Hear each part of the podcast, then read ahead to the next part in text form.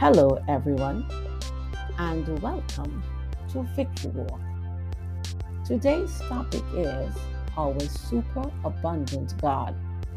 Now, to Him who is able to carry out His purpose and do super abundantly more than all that we dare ask or think, infinitely beyond our greatest prayers, hopes, or dreams, according to His power that is at work within us.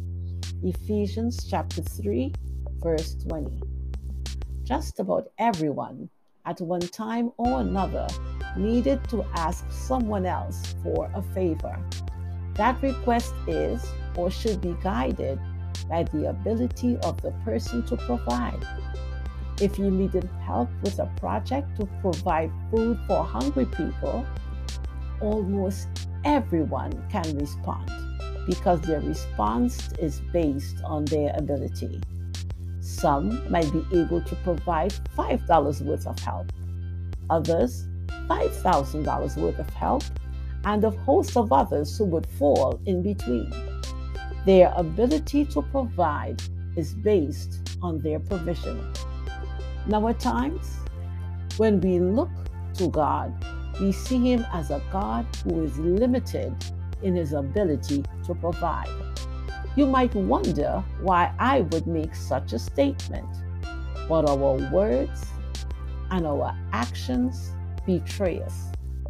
Well, how many times have you or someone you know have a headache and the first action is to reach for pain medication? Don't get me wrong. Pain medication is necessary for people in constant pain.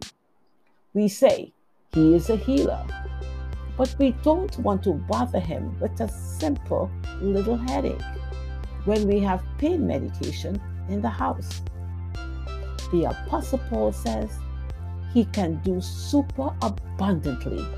The dictionary defines super abundant as very plentiful, more than enough. Does that sound like our God? Yes, He is the God of more than enough.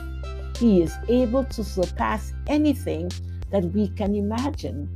In Daniel chapter 3, three young men found themselves sentenced to death by a blazing furnace because they refused to worship an idol.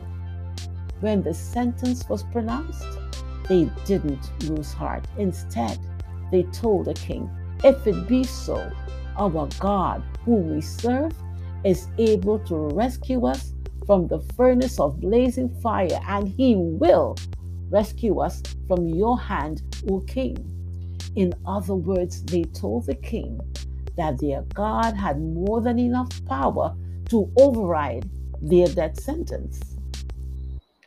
There are so many people who, like the king, want to pass sentence over your life. What do you do? Don't surrender to their vision of who your God is.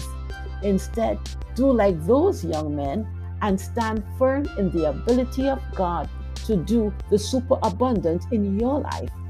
Those young men were not disappointed because God didn't remove them from the furnace, but stepped in the furnace with them and changed the character of the fire for them. People of faith, God will do the same in our lives. He is the self sufficient God. Thought for today. Friend, God will override the enemy's plans for you.